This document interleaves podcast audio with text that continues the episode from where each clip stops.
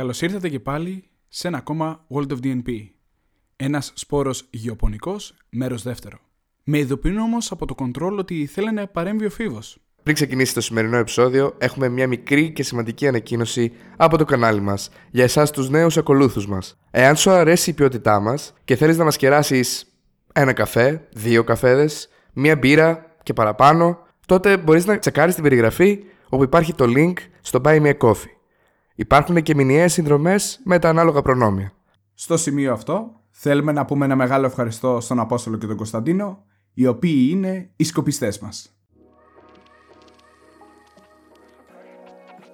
Λοιπόν, διπλωματικές. Ο καθένας μπορεί να πιάσει να πει ό,τι θέλει, πώ το σκέφτηκε, τι έκανε, τι πραγματεύτηκε. Εγώ έκανα στο τομέα της οικολογίας ε, διπλωματική. Ε, το θέμα μου ήταν για τον κρίδωτικό αποτύπωμα δεντροκομικών καλλιεργειών και ήταν, ήταν, είναι πιο πολύ περιβαλλοντικό θέμα. Ε, μ' άρεσε πάρα πολύ. Ε, αυτό την έκανα στο πέμπτο έτος, όλο το πέμπτο έτος. Πώς διεξάχθηκες, τι έκανες; Α, ήταν ουσιαστικά βιβλιογραφική και είχα πάρει δεδομένα από μεταπτυχιακές εργασίες που είχαν ήδη κάνει. Δηλαδή υπήρχαν πειράματα, απλά εγώ πήρα τα δεδομένα, δεν, δεν τα έκανα εγώ. Ε, χρησιμο- χρησιμοποίησα κάτι τύπους, βγήκε ένα αποτέλεσμα. Να ρωτήσω κάτι. Ναι. Ε, Καταρχάς, ουσιαστικά ποιον τομέα ακολούθησες πρακτικά; Μπορεί Εγώ να το είπες και να μην ήμουν σου κάτσει. κατεύθυνση φυτική παραγωγή. Ωραία, Όλοι ωραία. είμαστε και τρεις Οπότε είμαστε πήρες φυτικοί. προφανώς είναι. α, Απλά είναι αυτό που είπαμε πριν, ότι η Ναι. φυτική παραγωγή έχει και Τομείς. μικρούς κλάδους. Μικρούς κλάδους, ωραία, ναι, ναι, ναι. Έχει την οικολογία, έχει τη φυτοπαθολογία, έχει Οκ. Τη τα γενετική.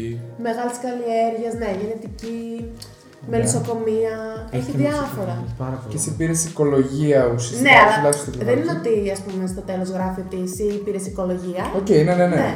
Ναι, Πιο άτυπο. Έχει αρωματικά φυτά, Αρωματικά φυτά. έχει ας πούμε σιτηρά ψυχανθή, πώς λέγεται, ε, γεωργίας, Μεγάλες καλλιέργειες. αν φυτά μεγάλες καλλιέργειες, μπράβο, Ναι. ναι. Ανθοκομεία έχει, έχει Ανθοκομεία. πολλά. Οικολογία έχει πάρα πολλά.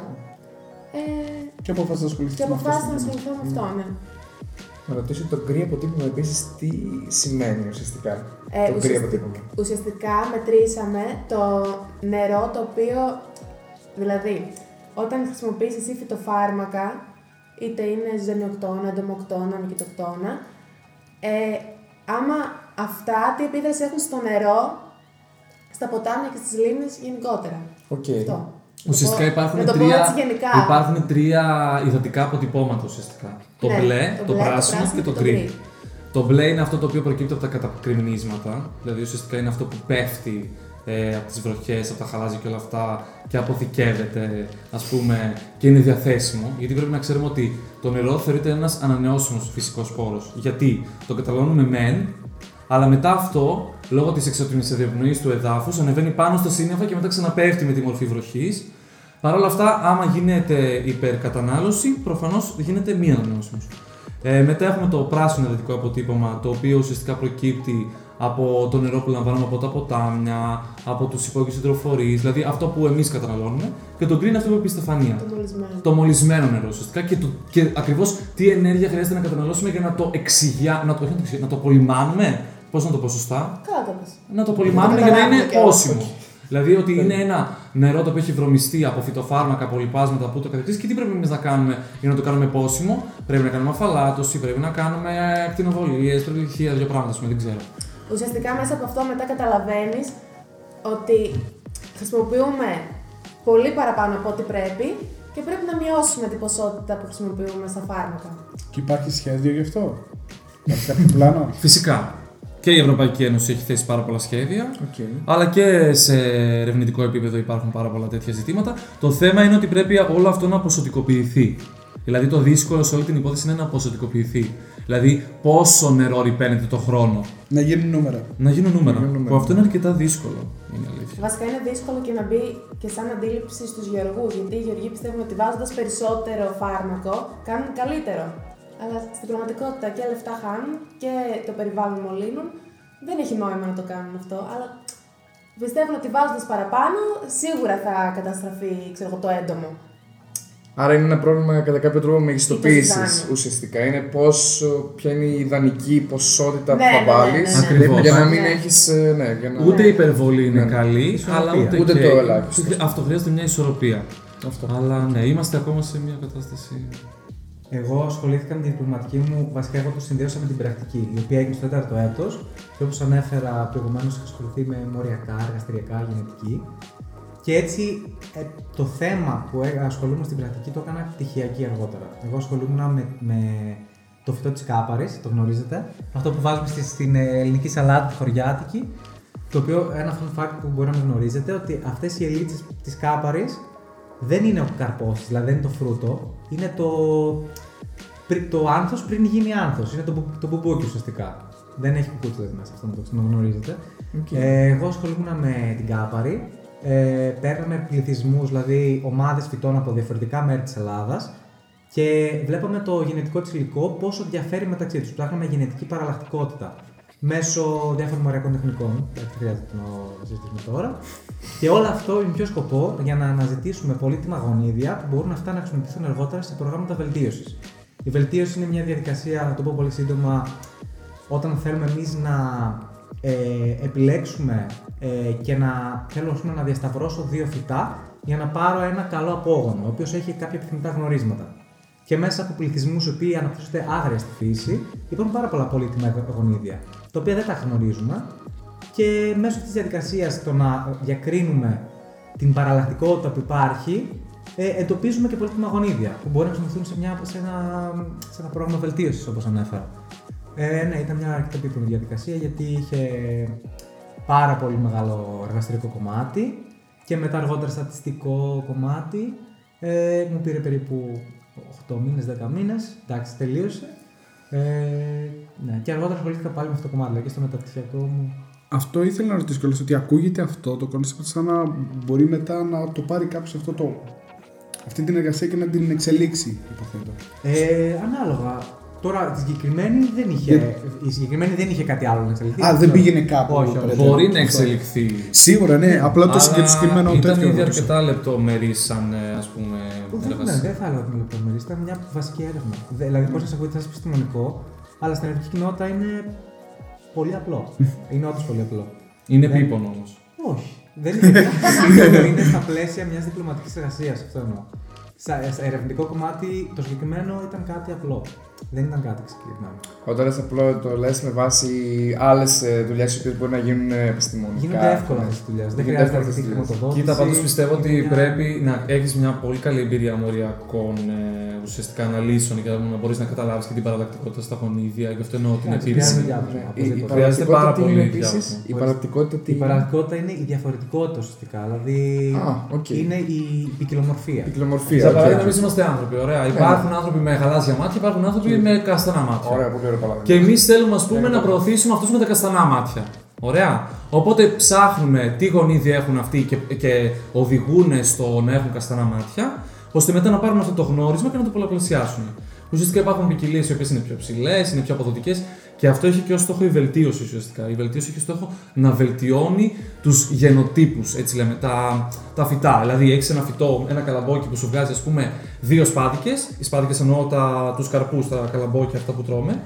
Και θέλεις να το αυξήσεις αυτό. Με κάποιο τρόπο θέλεις να, έχει- να έχει πέντε σπάδικες, ας πούμε. Τι θα κάνει, θα βελτιώσει. Θα βρεις το γνώρισμα, το ποσοτικό το οποίο χαρακτηρίζει αυτή την αύξηση ας πούμε, στην παραγωγή. Μετά μπορεί να το πας σε ποιοτικό πράγμα. Μετά μπορεί να το πας σε παραλλακτικότητα όπως το πήγε ο Παναγιώτης, ας πούμε. Να δεις λίγο τι υπάρχει από αυθονία. Γιατί γενικά, σαν ε, σχολή γεωπονία, ασχολείται πάρα πολύ με την παραλλακτικότητα και με, την, ε, και με το diversity, δηλαδή να υπάρχει ποικιλομορφία. Δηλαδή είμαστε κατά της μονοκαλλιέργειας. Όχι μόνο καλαμπόκι, όχι μόνο βαμβάκι. Θέλουμε και καλαμπόκι, θέλουμε και βαμβάκι, θέλουμε και σιτάρι. Θέλουμε και αρωματικά φυτά, θέλουμε και αζωτοδεσμευτικά φυτά όπως είναι τα ψυχανθή, τα μπιζέλια ας πούμε και τέτοια. Τέλος πάντων, ναι, γενικά θέλουμε πολύ πα- θέλουμε παραλλακτικότητα. Δίδαξέ μας. Ε, δι- η δικιά σου διπλωματική. Λοιπόν, η διπλωματική μου εμένα ήταν. Η οποία πα- ξεκίνησε το τρίτο έτος. Και σε αυτό Ναι. περίπτωση. Και σε αυτό περίπτωση, ναι. Λοιπόν, ε, εγώ Εντάξει, έκανα καλύτερα. πτυχιακή στη φυτοπαθολογία. Τι Ε, έκανες, συγγνώμη, στην δεν φυτοπαθολογία έκανα πτυχιακή. Γενικά, ε, μας είχαν περάσει από πολύ νωρίς το αίσθημα ότι δεν πρέπει να κάνουμε πολύ χημική, ας πούμε, να μην είναι- να μειωθούν βασικά η, χη- η χημική καταπολέμηση, η χρήση φυτοφαρμάκων και όλα αυτά. Οπότε γενικά στο πανεπιστήμιο υπάρχουν και, και εναλλακτικοί, εναλλακτικοί τρόποι αντιμετώπισης των εχθρών, όπως είναι ας πούμε, τα έντομα, ή τα ή μύκητες, ή τα βακτήρια, ή Επομένως τότε είχα μιλήσει με μια καθηγήτρια η οποία ασχολούταν με ένα βακτήριο το οποίο υπάρχει φυσικά και το οποίο έχει ως το, ε, μπορεί αυτό να, να υπάρχει ας πούμε, φυσικά στο έδαφος και να έρχεται σε αλληλεπίδραση με το φυτό και να το ε, προστατεύει από την ασθένεια, δηλαδή από το μύκητα που, μελέ, που μελέτησα εγώ, που μπορεί να προσβάλλει το φυτό. Δηλαδή, χωρίς να γίνει κάποια χημική καταπολέμηση, για να υπάρχουν υπολείμματα ας πούμε, στο φυτό, στα ψυχανθία που ασχολήθηκα, μπορεί αυτό το βακτήριο να καταστήλει την ε, σε εισαγωγικά επίθεση του κακού παθογόνου. Υπάρχει στο πω στο, απλά. στο έδαφος υπάρχει αυτό το. Ναι, είναι στο έδαφος. Ναι, είναι και προθετικό ανάπτυξης πέρα από αυτό. Είναι και ας πούμε. Έχει βρεθεί στη βιβλιογραφία ας πούμε, ότι έχει και αντιμικριτικές ιδιότητες. Δηλαδή μπορεί να αναστείλει την ανάπτυξη αυτού του, του κακού οργανισμού που καταστρέφει το φυτό. Αυτό μελέτησα.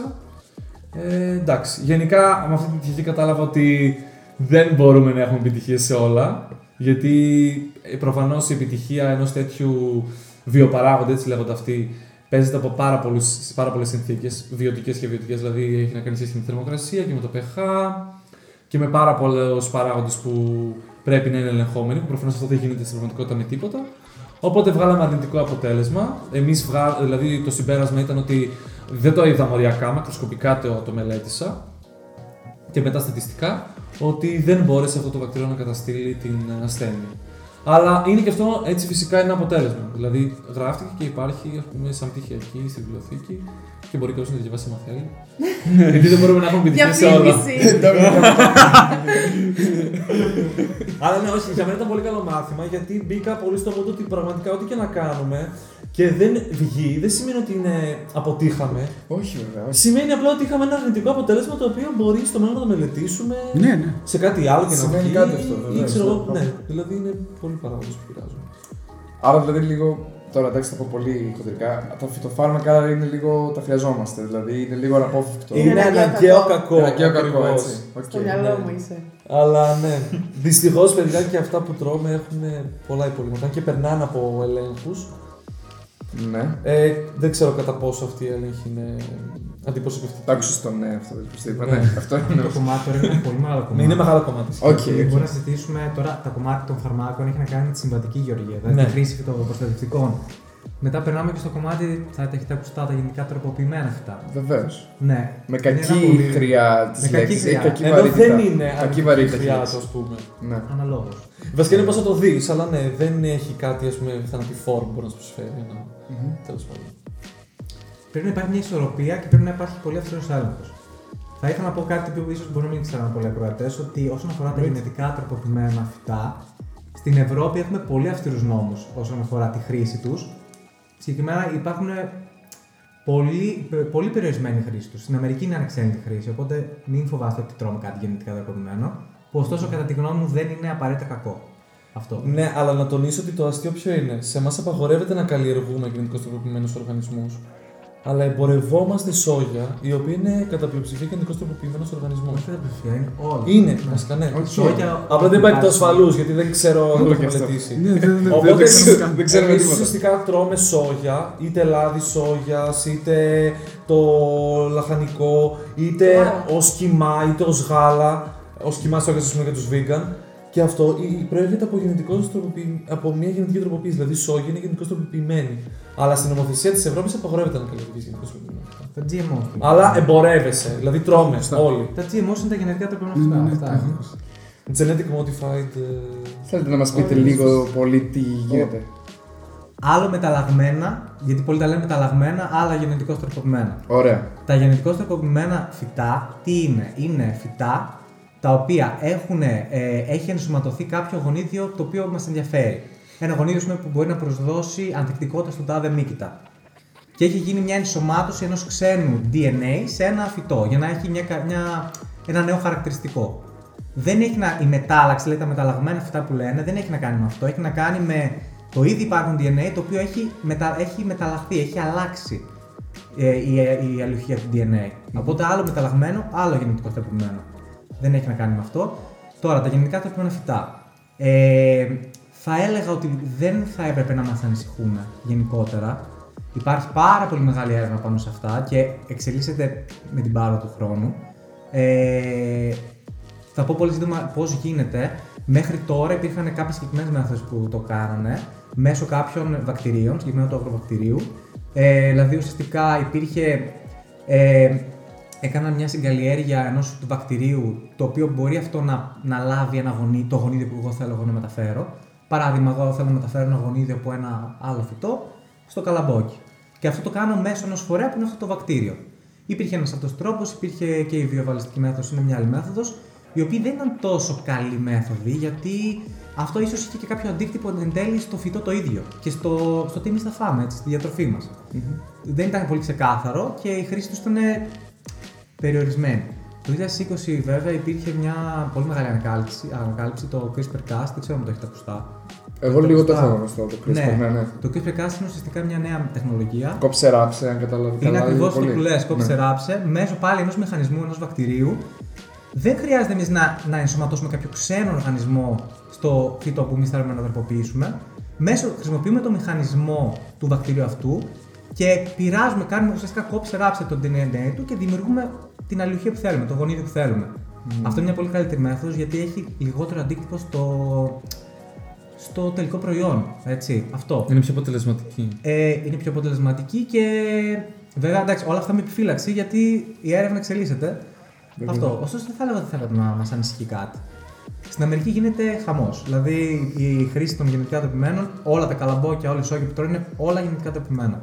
Στην Ευρώπη η χρήση τους είναι έως και 0,9% ε, σε υπόλοιμα που μπορεί να βρίσκεται. Παραπάνω από 0,9% δεν επιτρέπει. 1% θυμάμαι. Ναι, αυτό. Πάντως, από ό,τι ξέρω με σιγουριά, ε, τα γενετικώ τροποποιημένα καλλιεργούνται πριν από, τη, δε- πριν από το 2000. Δηλαδή εκεί κοντά στη δεκαετία του 1990, κάπου, νομίζω το 96, αλλά δεν είμαι και σίγουρος. Και έως τώρα δεν έχουν δείξει ότι είναι επικίνδυνα για, του, για τους ανθρώπους, ας πούμε, όλα αυτά τα χρόνια. Δηλαδή να τονίσω και αυτό. Και για ποιο λόγο, ας πούμε, ε, ένα καλό κομμάτι για να μην ανησυχεί ο κόσμος, ένας λόγος που χρησιμοποιείται η, χρή- η χρήση των γενετικών τροπημένων είναι για να μην ας πούμε, χρησιμοποιούμε φάρμακα. Ε, δημιουργούμε ας πούμε, ένα φυτό, ένα καλαμπόκι, το οποίο έχει ανθεκτικότητα στο τάδε ζυζάνιο. Οπότε περιορίζει τη χρήση των ζυζανιοκτών. Δηλαδή δημιουργείται έτσι μια ισορροπία πάνω στη. Σε αυτό το σημείο πούμε ότι τα ζυζάνια είναι φυτά. Σωστό. είναι ανεπιθύμητα φυτά κατά βάση. και τα φυτρώνουν, ε, φυτρώνουν από εκεί που δεν τους παίρνουν. Δηλαδή προκύπτουν. Σωστά, σωστά. αυτό δηλαδή να το τονίσουμε. Ναι. Ούτε το γνωρίζω. Επειδή δεν, δεν το γνωρίζουν πολύ γι' αυτό. ναι, ναι, ναι, ναι. Πολύ σχεδόν άλλο. Ουσιαστικά είναι εχθροί των καλλιεργειών. Νόμιζα ότι είναι έντομο, ε; Ναι. Το ζυζάνιο, ναι. και αυτό το μη φυτρώνει εκεί που δεν σα παίρνουν, νόμιζα ότι απλά το λέγανε έτσι λαϊκά. Δεν ήξερα ότι προέρχεται από την Σε Ιαπωνία. άλλο αυτό. υπάρχει μια εξήγηση. Αυτό. Λοιπόν, Τελειώσαμε. κάπου εδώ τα παιδιά πήραν το πτυχίο. Εδώ είναι που βάζουμε τα χέρια φετά και κουλουπού κουλουπού. Θα πούνε, θα πούνε. Και από εδώ και πέρα. Πάρτι. Ορκιστήκαμε όλοι μαζί και κάναμε και πάρτι όλοι μαζί. Πήγαμε σε πολλά πάρτι αρχικά και όμως στο δικό μας. Πώς δικό γίνεται μας πάντα είναι το κοινό καλύτερο προνομαστή να είναι σε όλο το επεισόδιο τα πάρτι. Ε, ναι. Άρα, να, η επόμενη ερώτηση λες να είναι μεταπτυχιακό ή κοινωνικό; Τι θα έλεγες περισσότερο; Τυχαίο. Μεταπτυχιακό. Και μετά τους πιάνουμε και το κοινωνικό. Ναι. Εδώ είναι ανάκριση. ε, τι, πει- λοιπόν, ξεκινάμε. Τι έχουμε κάνει πάνω από την σχολή και μετά, δηλαδή τι, τι έχουμε πιάσει, τι σκεφτόμαστε να πιάσουμε. Γενικά, αφού τελείωσα τη σχολή ε, με επιτυχία, σκέφτη... ε, σίγουρα δεν ήθελα να σταματήσω τις σπουδές μου. Σίγουρα ήθελα να ασχοληθώ και με κάτι να κάνω μεταπτυχιακό σίγουρα. Ε, πιο πολύ με έχει κερδίσει το κομμάτι ε, μιας άλλης κατεύθυνσης. Γιατί νομίζω ότι είχα πάρει όλα όσα ήθελα από τη φυτική παραγωγή, οπότε ήθελα να κάνω ένα μεταπτυχιακό πάνω σε κάτι άλλο. Ε, οπότε έκανα αίτηση σε αρκετά μεταπτυχιακά, αλλά αυτό που πιο πολύ μου άρεσε ήταν, ε, αφορούσε ουσιαστικά την τεχνητή νοημοσύνη στο γεωπονικό τομέα. Και μπαίνουμε τώρα μέσα σε όλο αυτό το ζήτημα. Γενικότερα, στο μεταπτυχιακό είχαμε κάνει ένα μάθημα που ασχολούταν με drone, με δορυφόρους, οι οποίοι αυτοί παίρνουν δεδομένα, είτε εικόνες ας πούμε, είτε αν μιλάμε και για αισθητήρες ας πούμε, που παίρνουν άλλα δεδομένα. Και με αυτά τα δεδομένα που παίρνουν μπορούμε εμείς οι άνθρωποι να τα αναλύσουμε, οι γεωπόνοι να τα αναλύσουμε. Θα αναλύουμε φασματικά ουσιαστικά. Τώρα δεν θέλω να το αναλύσω πάρα πολύ, αλλά γενικότερα υπάρχει μια ολόκληρη επιστήμη που λέγεται Data Fusion, που ουσιαστικά συλλέγει πολλά δεδομένα από πάρα πολλές πηγές διαφορετικές, είτε είναι δορυφορικές εικόνες, είτε είναι εικόνες από drone, είτε είναι αισθητήρες θερμοκρασίας, υγρασίας και όλα αυτά. Και όλα αυτά αποτελούν μεταβλητές για να επιλύσουν ένα πρόβλημα. Το πρόβλημα αυτό είναι είτε ας πούμε να, να γίνει ας πούμε prediction, πώς λέγεται στα ελληνικά τώρα αυτό; Πρόβλεψη. Πρόβλεψη. Ε, πρόβλεψη, ας πούμε, απόδοσης μιας καλλιέργειας, χωρίς να, ξ- χωρίς να έχει προκύψει το προϊόν, ας πούμε. Αυτό μπορεί να γίνει με χρονικά δεδομένα από προηγούμενες χρονιές. Ή μπορεί, ας πούμε, ε, κάποιο φυτό να εξαρτάται από πάρα πολύ από ένα παράγοντα, π.χ. από το άζωτο, που είναι ένα πολύ σημαντικό μακροστοιχείο για την ανάπτυξη ενός φυτού. Ή μπορεί ένα φυτό να, έχει πολύ, να θέλει πάρα πολύ ήλιο. Οπότε εμείς, α, α, με βάση τα χαρακτηριστικά του κάθε φυτού, της κάθε καλλιέργειας, παίρνουμε τα δεδομένα, δηλαδή τις παραμέτρους, τις ε, συλλέγουμε και δημιουργούνται μετά μοντέλα τα οποία ας πούμε προβλέπουν την απόδοση που, προ- που θα κυμανθεί το έτος ας πούμε, 2023 χωρίς ακόμα να έχει επέλθει η συγκομιδή και η μέτρηση ας πούμε της ε, απόδοσης αυτού καθ' αυτού. Αυτό ουσιαστικά με ενδιαφέρει πιο πολύ. Βέβαια επέλεξα ένα μεταπτυχιακό το οποίο ασχολείται πιο πολύ με, με πρακτικά ζητήματα, τύπου με το νερό, με το τι καταναλώνουμε, με, το, με την τιμή κατανάλωσης, με θερμοκήπια, ισοζύγια, ε, με εδαφολογία πάρα πολύ. Δηλαδή ήθελα μετά λίγο να δω έτσι, γιατί το, το έδαφος είναι το μέσο στήριξης των φυτών και ιδίως στην Ελλάδα. Δεν μιλάμε, ας πούμε, για Ολλανδία που όλα είναι σε θερμοκήπια και vertical farming και ούτω καθεξής. Εδώ πέρα στην Ελλάδα παίζουμε πάρα πολύ με το έδαφος. Οπότε με ενδιαφέρει πάρα πολύ να μάθω για το έδαφος. Ουσιαστικά με αυτό ασχολούμαι. Και πώς βλέπουμε τον πάνω σε 5-10 χρόνια. Τι σκεφτόμαστε βασικά. Τι έχουμε σαν θέση σαν μακροπρόθεσμο στόχο. Κάτι. Ε, σίγουρα με ενδιαφέρει πιο πολύ το εμπορικό κομμάτι από το ακαδημαϊκό. Δηλαδή δεν νομίζω ότι. Εντάξει, τώρα θέλω, θα μιλήσω και το ασφαλούς. Δεν νομίζω να κάνω κάποιο διδακτορικό άμεσα τουλάχιστον. Θε, νιώθω ότι είμαι έτοιμος με την εμπειρία αυτά των 7 χρόνων να μπω στην αγορά εργασίας και να ασχοληθώ με ζητήματα που κάνει και το, που έχω ασχοληθεί και στο μεταπτυχιακό μου. Όπως είναι για παράδειγμα ε, ε, ελκυστήρες που, αυτόματοι ελκυστήρες, που δεν είναι κανείς μέσα, τους ρυθμίζεις και πάνε και ψεκάζουν στοχευμένα κιόλας σε συγκεκριμένα σημεία εκεί που υπάρχει το πρόβλημα ή ας πούμε να κάνω monitoring, έτσι το λένε, δηλαδή, πώς λέγεται το monitoring? Παρατήρηση. παρατήρηση, ε, να κάνω παρατήρηση ουσιαστικά. Ε, γιατί είναι και αυτός ένας τρόπος διάγνωσης. Δηλαδή το να, το να αναλύεις μια εικόνα, μια εικόνα χίλιες λέξεις που λένε. Α, α, πραγματικά αυτή η εικόνα μπορεί να αναλυθεί και να σου δώσει αποτελέσματα. Να, σου- να σου πει, ας πούμε, ότι κοίταξε να δεις, βγάζει το μοντέλο αυτό ότι έχεις αυτή την ασθένεια. Τσέκαρε το, ας πούμε. Δες λίγο μήπως μήπως είναι αυτή η ασθένεια να δεις πώς θα τη διαχειριστείς, ας πούμε. Δηλαδή, θέλω πολύ να, να ενταχθώ σε μια τέτοια ομάδα, η εταιρεία, ας πούμε, που ασχολείται με τέτοια ζητήματα. Ε, και φυσικά με ενδιαφέρει και να συνεχίσω να ασχολούμαι μόνος μου, είτε να κάνω σεμινάρια, είτε για να εξελίσσομαι κι εγώ παραπάνω με το τι προκύπτει, γιατί η γεωπονία είναι μια επιστήμη που δεν είναι στατική, δηλαδή συνέχεια εξελίσσεται. Οπότε, ναι. Θέλω να κάνω πάρα πολλά, δεν θέλω να το παρατήσω, να το αφήσω, δηλαδή να πω μεταπτυχιακό, πάμε σε μια συμβατική δουλειά, τέλος. Σίγουρα θέλω να το ψάξω πολύ περισσότερο. Όσο μαθαίνω και ψάχνω, τόσο πιο πολλά βρίσκω και τόσο πιο όρεξη έχω μετά για το κάτι παραπάνω. Αυτό. Ωραίο, ωραίο. Ωραία, εγώ προς το παρόν κάνω και εγώ μεταπτυχιακό. Ε, όπως καταλάβετε η αγάπη μου είναι η βιολογία, οπότε ακολούθησα ένα μεταπτυχιακό πάνω στη γενετική και βελτίωση των φυτών. Τώρα βρίσκομαι στο δεύτερο έτος.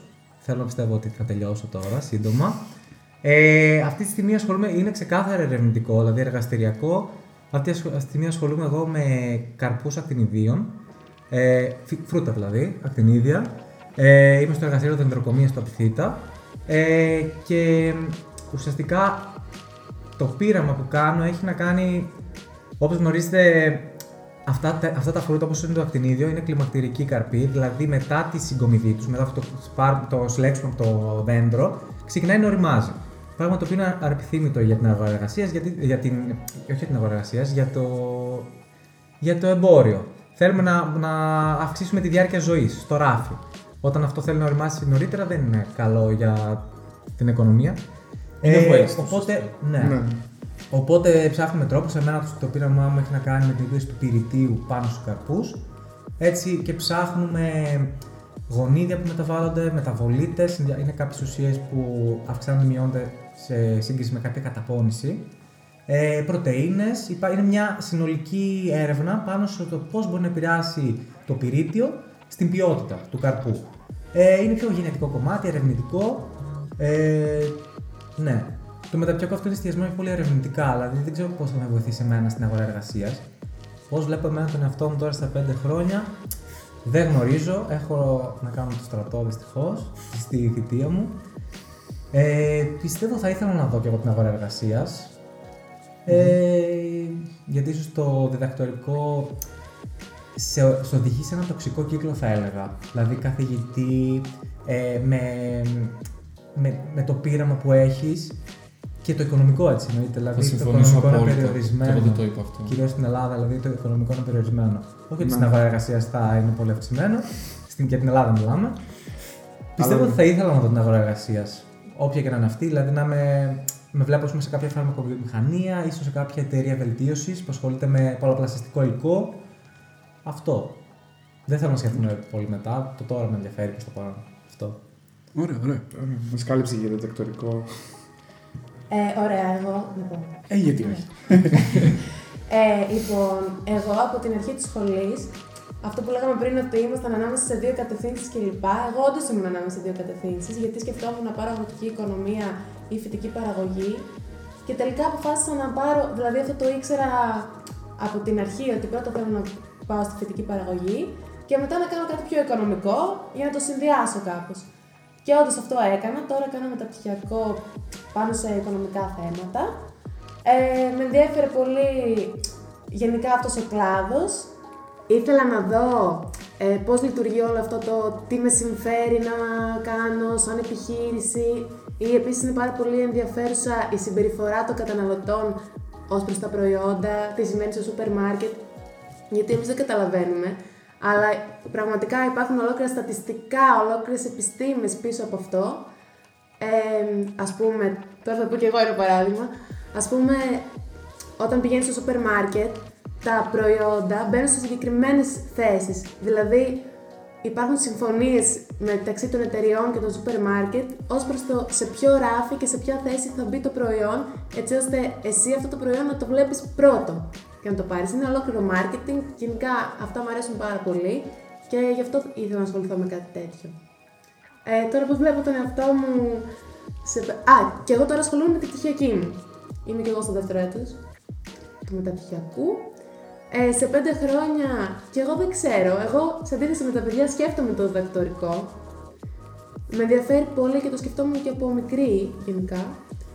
Ε, αλλά θέλω και να δουλέψω ταυτόχρονα, δεν ξέρω. Ας τελειώσουμε πρώτα το μεταπτυχιακό και βλέπουμε. Αυτό δεν το λεοντευόμαστε ακόμα. Ναι. Είναι η πιο δύσκολη ερώτηση, η αλήθεια. Ναι, είναι. Ναι, γιατί όλα προκύπτουν ε, τόσο τυχαία. Συγκυρίες Δηλαδή, γεγονότων. και να τα οργανώσεις, δηλαδή μετά μπορεί να σου. να τα Ναι, κάνεις μπορεί πολύ και να μην έχει διαφορετικά. νόημα να το οργανώσεις. Ναι, ας πούμε ναι. Γιατί και εγώ ας πούμε, δεν έχω πάει στρατό ακόμα. Οπότε μπορεί όταν γυρίσω να έχω μια πολύ καλή ευκαιρία στο πανεπιστήμιο ας πούμε, και να πω τέλεια θέλω. μπορεί και να μην. Μπορεί και να τα συνδυάσεις. Μπορεί και να τα συνδυάσεις. Εντάξει, μετά δυσκολεύεις πολύ το πρόγραμμά σου, αλλά μπορείς να τα συνδυάσεις όλα γενικά. Κοίτα, Ναι. εμείς που έχουμε πάει στρατό, Εγώ με δεν το- είναι και. πώς- Τι δεν είναι. Όχι να συνδυάσει το στρατό, να συνδυάσει τη δουλειά με το Α, διδακτορικό. γιατί έτσι όπως ακούστηκε εγώ Όχι, κατάλαβα όχι, το στρατό. sorry. και Πλέον, ναι. Τη δουλειά με το διδακτορικό. Εγώ δεν ουσιαστικά. σκέφτομαι καθόλου την- το στρατό. Καλά κάνεις. Καλά κάνεις, ναι. το έχω βγάλει αυτό το παιδί. Μπράβο, μπράβο. Δεν νομίζω ότι υπήρχε καν στο παιδί. Ωραία και εντάξει, αν μη τι άλλο, οι σχολές δεν είναι μόνο διάβασμα. Αν μη τι άλλο, τα φοιτητικά χρόνια. Και Νομίζω ότι το- παρακολουθήσεις και εργαστήρια. Αυτό νομίζω το ξέρουν οι φοιτητέ. και εσύ νέα φοιτητέ που θα μας ακούσεις, υπάρχει και η κοινωνική ζωή στη Θεσσαλονίκη και μπορείτε να μας πείτε πραγματικά πώς την περάσατε σε όλες τις εκφάνσεις, ό,τι έτη θέλετε. Εδώ πέρα Ανοιχτή. δεν υπάρχει, είναι Sky's the limit αυτό που λέω. αυτό. Λέτε ό,τι Τι να θέλετε. πρωτοπούμε τώρα. Ξεκινήστε εσείς που ήρθατε από άλλες πόλεις να πείτε λίγο πώ. Πώς το βιώσω και παιδιά Ναι. της επαρχίας αλλά και παιδί της Α, πόλης. ωραία. Θες να ξεκινήσεις. Ωραία, θα ξεκινήσω εγώ, που είμαι και λίγο πιο λακωνική από εσάς. Ε, ε, Αγαπητό σχόλιο. Από Αγαπητό μένα σχόλιο. σίγουρα. Από σένα σίγουρα. ε, εγώ η αλήθεια είναι έπαθα ένα πολιτισμικό σοκ. Βασικά, εγώ είμαι από την Έδεσα, δεν ξέρω αν το είπα πριν. ε, έπαθα ένα πολιτισμικό σοκ, γιατί η Θεσσαλονίκη είναι πολύ μεγαλύτερη πόλη από την Έδεσα. Έχει πολλές περισσότερες επιλογές για να βγεις, να διασκεδάσεις, να κάνεις πράγματα. Έχει πολύ περισσότερο κόσμο, κόσμο που δεν ξέρει, γιατί στην Έδεσα τους ξέρεις όλους. Ε, και ήθελα λίγο χρόνο μέχρι να προσαρμοστώ σε αυτό. Εντάξει, τώρα πιστεύω δεν μπορώ να ξαναγυρίσω στο, στη τόσο μικρή κοινωνία. Έχω συνηθίσει γιατί τώρα είναι ο 7ο χρόνος που είμαι εδώ. Ουσιαστικά εγώ νιώθω ότι είμαι Θεσσαλονικιά. Ε, τώρα σχετικά με τις παρέες, ε, στα πρώτα δύο έτη ψαχνόμουν full. Δεν είχα βρει ακόμα έτσι άτομα που να λέω ναι ταιριάζουμε. Βασικά είχα δύο κοπέλες που ήμασταν full κοντά. Ένιωθα ότι κάτι μου λείπει. Ε, και μετά από το δεύτερο έτος που πηγαίναμε βιβλιοθήκη και λοιπά, γνώρισα και τα παιδιά. Γιατί μέχρι τότε εντάξει λέγαμε ένα γεια, αλλά μέχρι εκεί. Ε, να σημειώσουμε, συγγνώμη που σε διακόπτω, Στεφανία, ότι οι σακτέοι της Ιαπωνέζα είναι πάρα πολλοί. Δηλαδή, μιλάμε γύρω στους 250 με 300 άτομα. Είμαστε Ναι. απίστευτα πολλοί. Άλλαξα, εγώ, εγώ άλλαξα δύο-τρεις παρέες μέχρι να κατασταλάξω, ας πούμε. Πέρασα από πολλά. Από πολλές εκφάσεις γενικά και πολλές παρέες. Οπότε ναι, υπήρχαν αρκετοί. Δεν είχες μιλήσει με όλους. Ναι, μπορεί να τους ήξερε φατσικά, αλλά μέχρι εκεί. Δηλαδή είχε επιλογές για να κάνεις παρέα. Ακριβώς. Και εκ των Και να πραγμάτων, ράξεις. νομίζω, σαν φοιτητής δεν είναι μόνο τα παιδιά της σχολής, είναι. Καλά, εννοείται. Απλά έχετε κάποια κοινά, μπορεί να σας φέρουν πιο κοντά. Ναι. Ναι, εννοείται ότι. Αγαπημένα μαγαζιά, αγαπημένοι χώροι που πήγαινες. θα πάει σε όλου αυτό. Παρέα. ε, ναι, αλλά όλοι έχουν και διαφορετικά γούστα, υποθέτω. Εγώ έχω να σας πω. Ε, Αν Ε, δεν καλά. έχεις- Περιμένουμε από το Ως πάνω. πιο σας. σαν- δεν έχεις κάτι συγκεκριμένο. Εγώ παντού πάω. Πες μου ότι είχες στέκει με τα κορίτσια Ωραία, το. λοιπόν, με τις φίλες μου το τα καφέ. κορίτσια. Θες να στείλεις χαιρετίσματα; Ναι, γεια σα κορίτσια. Σε επισήμιση υποθέτουμε. Φιλάκια γιατί είστε όλα σε άλλα μέρη. Μ' αφήσαν μόνοι μου στη Θεσσαλονίκη. Όχι, και μία ακόμα φίλη μας. Λοιπόν, τέλος πάντων, εμείς με τα κορίτσια πηγαίναμε full στο Πάνθεον για καφέ κάθε φορά. Μετά τη σχολή, καφέ εκεί. Αυτό. Δεν... Άλλα στάνταρ μαγαζί δεν είχαμε, πηγαίναμε παντού. Και με τα παιδιά πηγαίναμε για κρασιά. Ραστόνι. Ναι.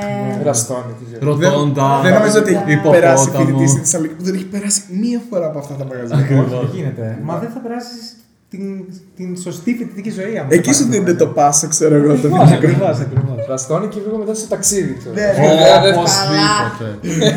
Για κλείσιμο. Για κλείσιμο. Ε, λοιπόν, εγώ, ε, όπως και η Στεφανία και εγώ ήρθα από τις αίρες, εμένα μου άρεσε πάρα πολύ. Δηλαδή αυτή η ανωνυμία των μεγαλοπόλων, εντάξει, δεν είναι Αθήνα, Θεσσαλονίκη, αλλά έχει τον κόσμο της, έχει τα μαγαζιά της.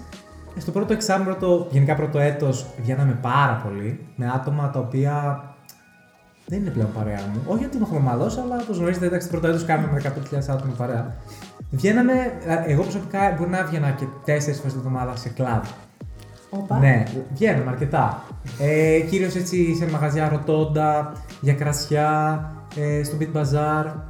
Είναι το στέκ των πρωτοετών. Των πρωτοετών. Ναι. Εντελώς. Ναι. Και χάρη πω το πρωί, ξέρω εγώ. Δεν πήγαινα. Κάθε μέρα. Κάθε μέρα. Κάθε μέρα, ναι, ρε. Ε, ναι. Έχουμε ένα φίλο μας χημικό. Ε, Θα καταλάβετε στο μέλλον. Αυτό Ναι, κλασικά. γενικότερα. Δηλαδή τα πρώτα δύο έτη ήταν πρώτα η κοινωνική ζωή και μετά το, τη σχολή. Από το τρίτο έτος και μετά άρχισα λίγο να μαζεύομαι. Μετά η διασκέδαση τι γίνεται; Η διασκέδαση θα έλεγα, θα έλεγα ότι ποι- ήταν πιο ποιοτική η διασκέδαση εν τέλει. Δηλαδή, τα πρώτα έτη εγώ προσωπικά είχα την ανάγκη να βγω, αλλά δεν ήξερα γιατί την είχα αυτή την ανάγκη. Ίσως ένιωθα εγκλωβισμένος στην επαρχία που ήμουνα. Ε, Ψυχοθεραπεία εδώ. ναι, δεν ξέρω. Ε, οπότε ήταν απλά μια διαρκή έξοδος τα πρώτα χρόνια. Μετά κάπως μαζεύτηκα, συνασχολούμαι με τη σχολή. Η έξοδο μου ήταν περιορισμένη με την έννοια ότι θα έβγαινα μια φορά. Εντάξει, δεν είμαι και τόσο πολύ τον πάρτι εγώ. Πήγαινα πιο πολύ σε πάρτι πανεπιστημίων, πιο χαλαρά πάρτι, καταλάβετε. τι εννοώ. Φοιτητό. ε, Φοιτητό. σε- Σε σπίτια. Σε σπίτια, σε, στο πανεπιστήμιο, σπάνια σε κλαμπ.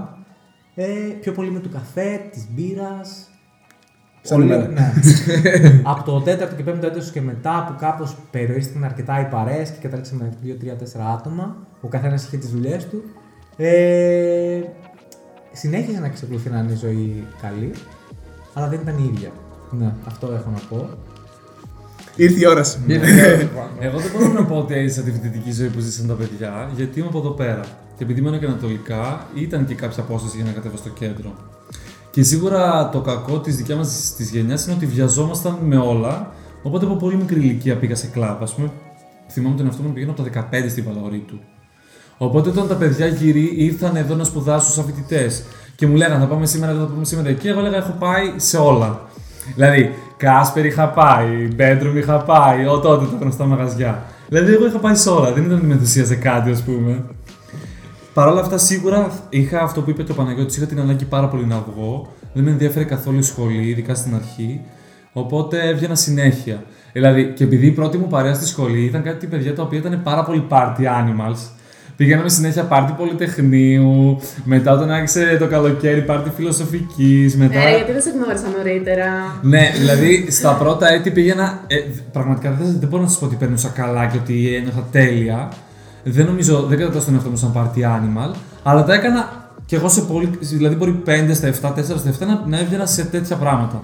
Επίσης, εκεί, εκεί στο πρώτο τους μάθαμε πάρα πολύ και τα τσιπουράδικα, τα κρασάδικα. Εκεί πέρα στη Μελενίκου που είχε κάποια που έχουν κλείσει, που δεν υπάρχουν. δηλαδή, π.χ. η Αρκούδα, δεν ξέρω αν την πετύχατε την Αρκούδα. Όχι, δεν την έχω Ναι, ρε παιδιά. Πολύ ωραίο μαγαζί. Ε, μετά και εγώ όσο περνούσαν τα χρόνια μείωνα τις εξόδους μου, έκανα και πιο ποιοτικές παρέες. Ε, αυτό το ωραίο που έζησα σαν φοιτητής είναι ότι ας πούμε βγαίναμε κέντρο και μετά μου λέγανε κάποιοι φίλοι μου έλα σπίτι μου να κοιμηθείς, δεν πειράζει, δεν χρειάζεται να πας σπίτι σου. Δηλαδή υπήρχε και αυτό το bonding, το λίγο το... Η φιλία ήταν λίγο πιο ουσιαστική και όχι απλά αυτή η παιδική πάμε σπίτια μας, καληνύχτα, γεια.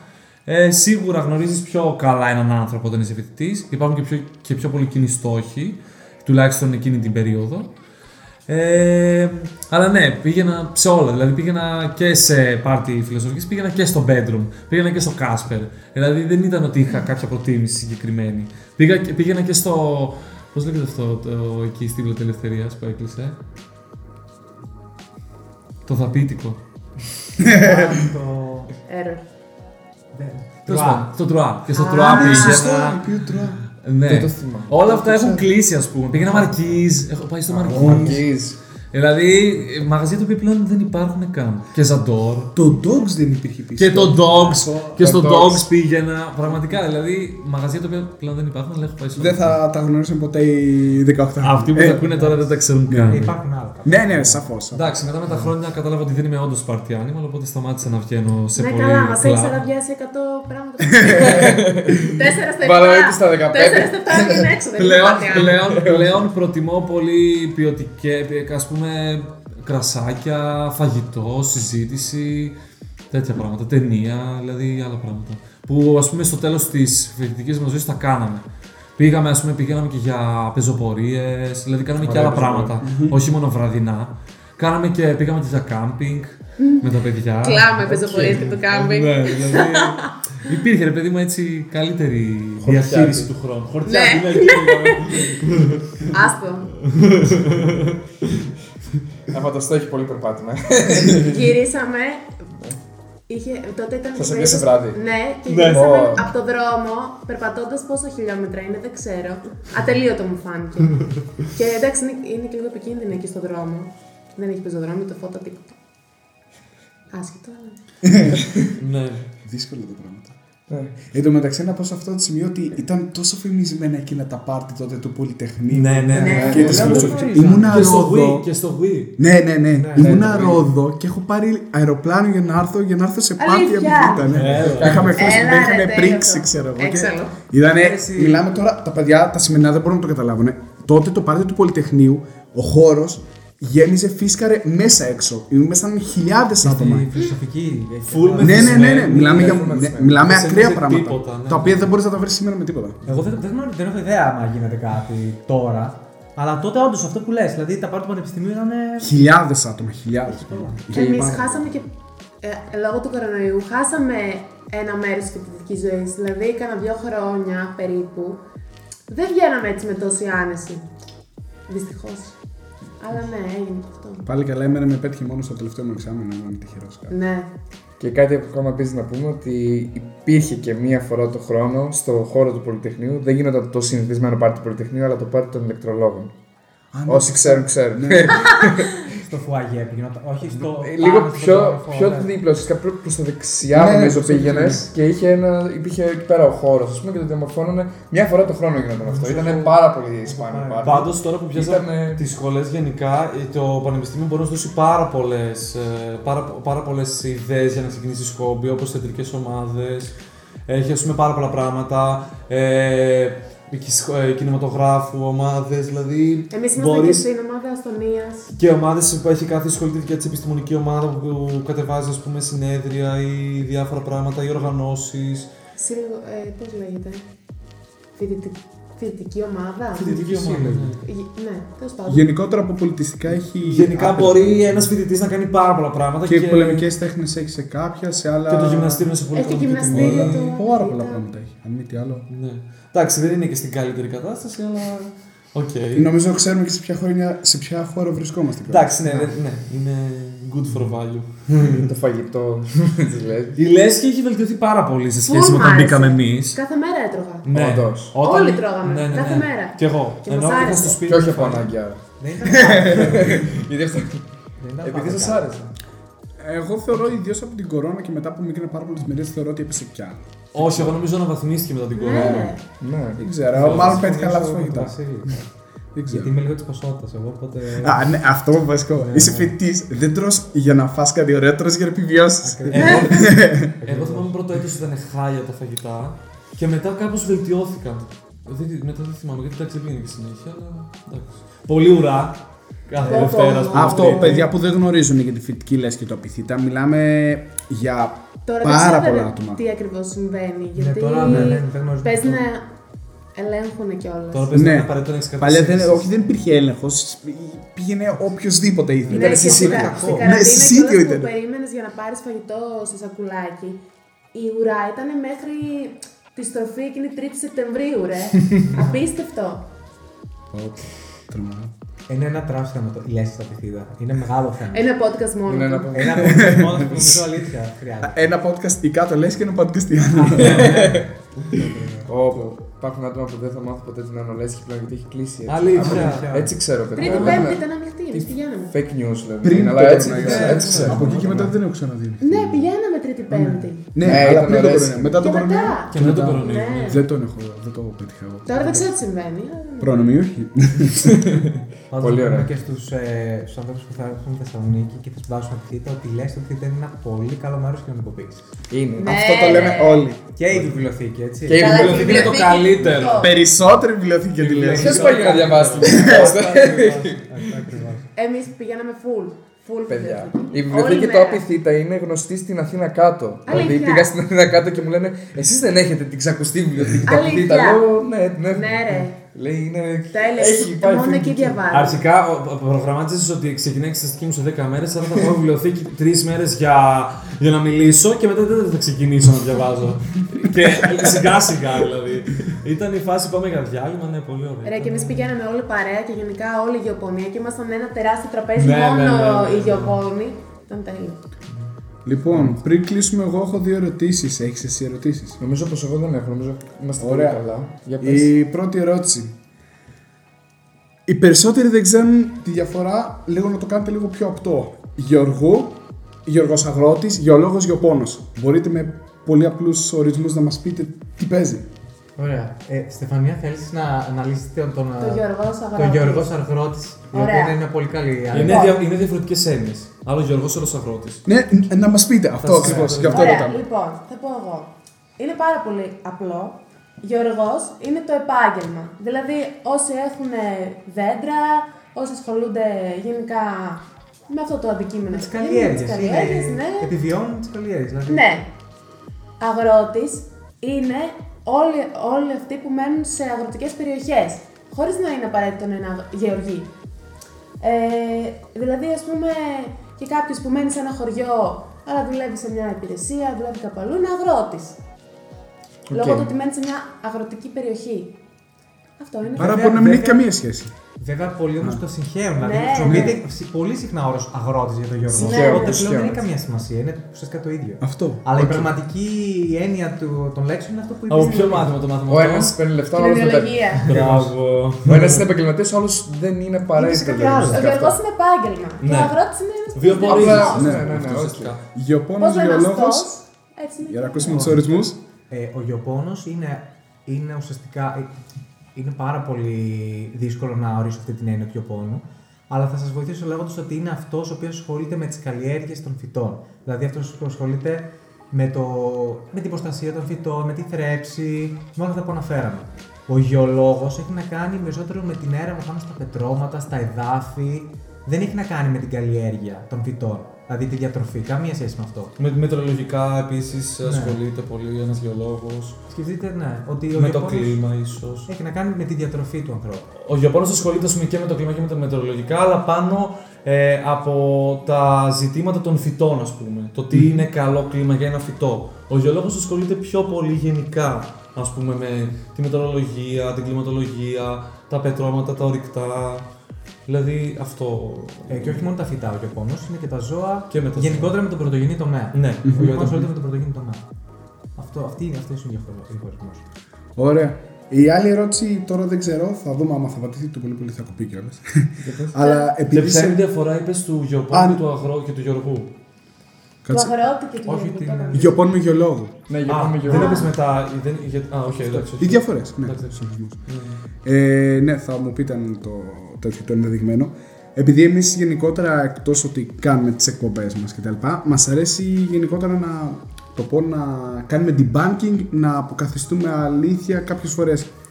Υπάρχει να το πω το στερεότυπο ήδη στη δαιμονία ότι τα αιωλικά πάρκα κάνουν κακό στο έδαφος κολυπού κολυπού. Μπορείτε να πείτε κάτι από αυτού, το ότι επειδή υπάρχει πάρα πολλοί κόσμος ο οποίος μονίμως βγάζει ένα νοχετό κατά των, ε, των νομογητριών. Μπορείτε να πείτε δύο λόγια λίγο να μπορέσει να καταλάβει ο απλός κόσμος τι συμβαίνει όταν εγκαθίσταται μία ανομογεννήτρια, ξέρω εγώ.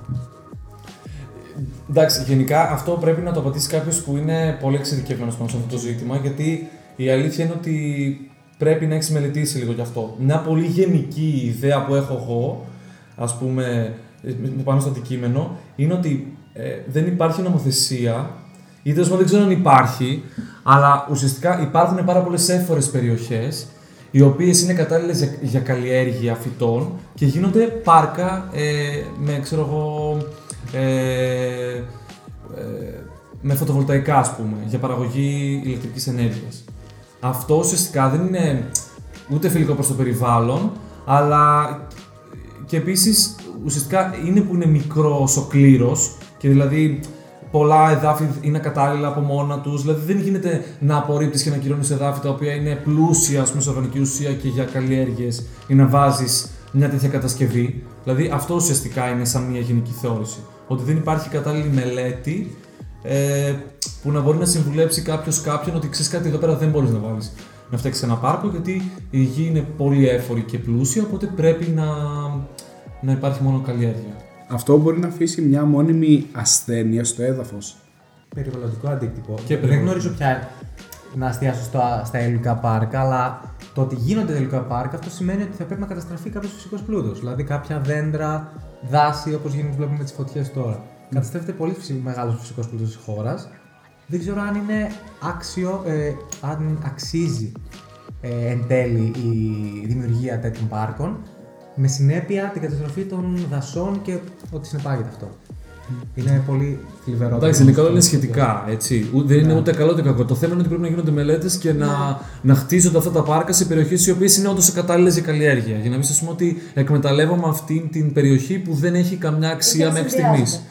Είναι τα συνδυάσεις. Δηλαδή να κάνει. Αυτή η διάθεση υπάρχει να καθιστούν αρκετές φορές και σε περιοχές οι οποίες είναι μη γόνιμες. Το κάνουν ή όχι; δεν γνωρίζω. Δεν το γνωρίζω. Α, Οκ. Ε, Πάντως πρέπει να γίνουν πολύ ε, καλές μελέτες. Δηλαδή να γίνει έλεγχος της οργανικής ουσίας του εδάφους, της δομής, της υφής. Δηλαδή είναι πράγματα τα οποία πρέπει να μελετηθούν από κάποιον επιστήμονα. Δεν μπορεί κάποιος αυθαίρετα να πει Βάζω ένα πάρκο. Και δεν ξέρω όντως αν έχει γίνει αυτό. Δηλαδή, πολύ πιθανό να έχει γίνει κάποιο αυθαίρετο πάρκο για αυτό το λόγο έτσι. Αυτό. Αυτό. Τι να Αυτά πω. νομίζω. Ναι. Παιδιά, Φτάσαμε τις δύο ώρες αισίω. Θα τρελάνομαι. Καλά είπες εσύ δύο ώρε. ναι, ναι. Αυτό. Ε, ήταν τιμή μας που αποδεχτήκατε την πρόσκλησή μας. Σας σας ευχαριστούμε πάρα πάρα πολύ. πολύ, Ευχαριστούμε παιδιά. εμείς. Και εμείς. Ευχαριστούμε πάρα πολύ. Γίναμε πολύ πιο σοφότεροι σήμερα. Ακούσαμε πράγματα Ναι. τα οποία δεν έχουμε ακούσει ποτέ μας. Ποτέ, ποτέ όμως. και θα χρειαστεί να τα ακούσουμε και δεύτερη και τρίτη φορά για να καταλάβουμε κάποια πράγματα. Ναι, σίγουρα. Ε, Σταματά, σταματά. Πολύ ωραίο, πραγματικά. Ήταν χαρά μας. Ελπίζουμε μας, να χαρά. βοηθήσαμε και αυτούς που ενδιαφέρονται. Αυτό. Ε, μικρά Έτσι, σε ένα παιδιά. γενικό πλαίσιο, γιατί ξέρεις τώρα. Όσοι αναρωτιέστε τι, τι είναι η γεωπονία, νομίζω σας βοήθησαν κατά πολύ σήμερα. Ελπίζω να μην σας μπερδέψαμε με την πολλή πληροφορία. Δεν κάναμε χειρότερα. Γιατί όπως καταλάβετε, με τη- στις αγγιοπόνες μπορείς να κάνεις πάρα πολλά πράγματα. Αυτό είναι το σημαντικό που λέει ο Παναγιώτης, ότι μπορείς να κάνεις πολλά πράγματα που δεν, δεν περίμενες ότι μπορείς να τα Ναι, δεν κάνεις. μπορεί να το φανταστείς καν. Οπότε μην την απορρίπτετε, δηλαδή με την πρώτη. Ε, αν μπείτε, ας πούμε, στη Ιαπωνία, μην την απορρίψετε.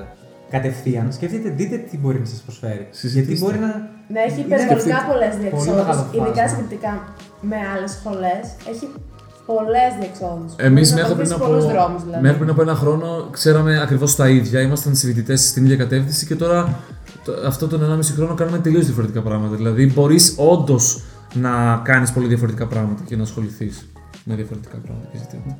Πολύ ωραία. Δεν έχω να προσθέσω κάτι περαιτέρω. Ούτε έχω να προσθέσω κάτι περαιτέρω. Απλά μόνο ένα τελευταίο ευχαριστώ και πραγματικά Εμείς ευχαριστούμε πάρα πολύ. ευχαριστούμε, παιδιά, Για για τη τη φιλοξενία. φιλοξενία.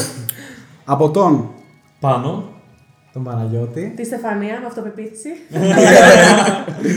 Το Φίβο Δημητρίου. και τον Βασίλη Παπουτσί να είστε όλοι και όλες καλά. Γεια και χαρά. Bye! Καλό βράδυ. Τι είπα, κόψτε το. Καλό βράδυ, πρώτο που πρωί, ξέρω εγώ.